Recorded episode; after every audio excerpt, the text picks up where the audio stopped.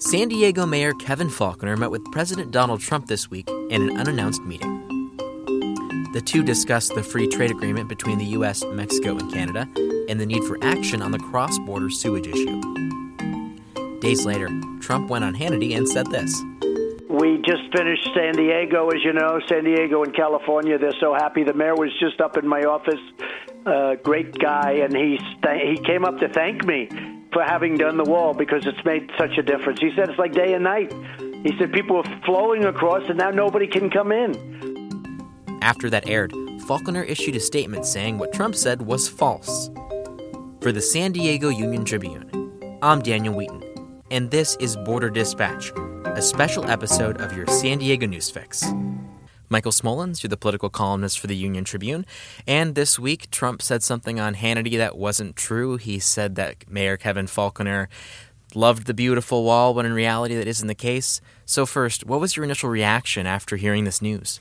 Well, let's back up because a couple things that, that this whole meeting between the president and the mayor came as a surprise. The mayor was out there on business to talk about cross border trade, uh, the Tijuana sewage spills, and trying to get some action done in those areas and he was invited to meet with the president for a short while.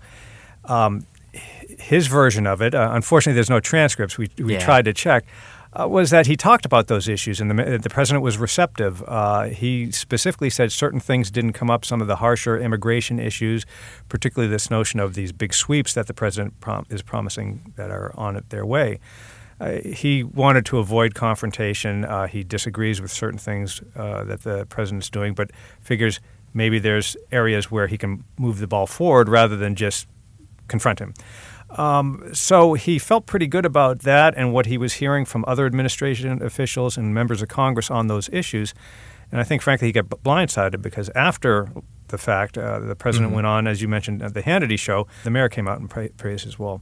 The mayor's people quickly put out a statement saying the mayor did not say that and mm-hmm. uh, you know reiterated what had happened. So, in one way, you can look at it as a he said, he said thing. Yeah. However, um, the, the White House, after the Tuesday meeting, put out a release that basically kind of backed up the mayor. It talked about what they talked about, and the mayor, you know, pressed forward on the, the, the U.S., uh, Mexico, and Canada agreement that's supposed mm-hmm. to place NAFTA and how important he thinks that is for San Diego. So he urged ratification and uh, seeking some money from the administration for the border sewage situation. And he felt he made progress on both those areas, telling the president what's going on on the ground here regarding cross border commerce and the sewage spills. And certainly, it seems like Faulconer has a certain style when it comes to dealing with Trump. It's kind of like a hot potato. So, when you kind of describe how Faulconer has like distanced himself from Trump on these very contentious issues that do affect San Diego. Yes, uh, he's been walking a tightrope since uh, Trump's campaign uh, in 2016, and he did not endorse Trump. Uh, you got to put it take a put into context a little bit that the mayor is he's the only big city mayor in America, at least the top 10 most popular cities.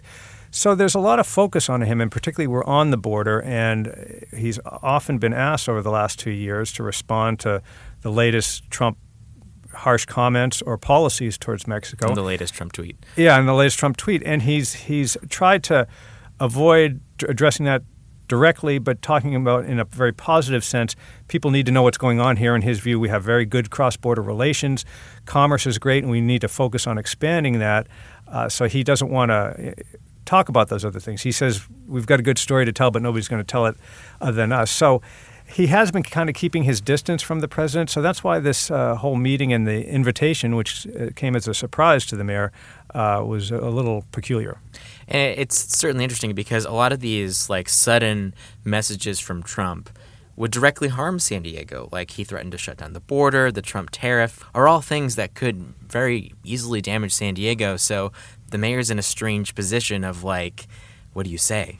Well, he's been very cautious on how he reacts to the immigration uh, moves that the, the president has made. He has suggested that some of the harsher measures could have uh, you know a real disruptive effect on San Diego and other communities and real dislocation for people. Um, he has been very outspoken, as has the Chamber of Commerce here and other business leaders, about against the tariffs. He thinks they're a really bad idea, and so he's been clear on that. I don't want to say he's confronting the the president on that, but uh, he isn't necessarily sugarcoating that, even though he's diplomatic, I think, about how he approaches it. And the unique position that the mayor has, do you think that he gets kind of, uh, you know, people respect what he says on the national stage? Because San Diego is so different from the rest of the country. The fact that we have that cross border trade with Tijuana and we're, in a sense, one massive metro area. Do you think people respect Faulconer for the reality of what he has to deal with compared to like other big city mayors? I can't speak to the respect uh, aspect, but I think they're very interested in what he has to say. Again, particularly because he's a Republican. Mm-hmm. Um, you've got other border cities that have similar issues, certainly. Um, but uh, again, this is the largest city that has a Republican mayor, so he's you know, been on the sort of the statewide stage. Remember that, that there was a time where people were thinking he might run for governor, and he certainly mm-hmm. was encouraging that speculation. Uh, so he, he's become a, a known figure, and um, I think also the fact that he is uh, some of his views contrast with the president. Again, not necessarily confrontational. That makes him a more interesting figure for the national media certainly. And compared to the the wider Republican narrative, Faulconer has been much more moderate on nearly every issue. Mm-hmm. Yeah, again, this this meeting was so peculiar that he was sort of asked out of the blue, even though he was in Washington talking about these issues with various, even administ- lower level administration officials, trade groups, and members of Congress. Um, you know, you have to wonder did the mayor get played? And let me mm-hmm. explain mm-hmm. that because uh, there were photos. It was only a 19 minute meeting. Uh, the photo did look kind of forced and uncomfortable. Right. There were a couple photos. One of him sitting in front of the the Trump at his desk talking, uh, but that other one, which seemed more staged, of him standing next to Trump while Trump was sitting at the desk. And that fo- particular photo has uh, made the rounds pretty well. And and frankly, if anybody benefits, uh, if you could look at it this way, it's, it's more Trump. I mean, there he is. The the image, if not the reality, suggests support from a big city Republican mayor. Um, mm-hmm. uh, Faulconer, I don't see any upside for that. Uh, he's kept his distance, uh, been sort of uh, not too shy about expressing where his differences are with the president.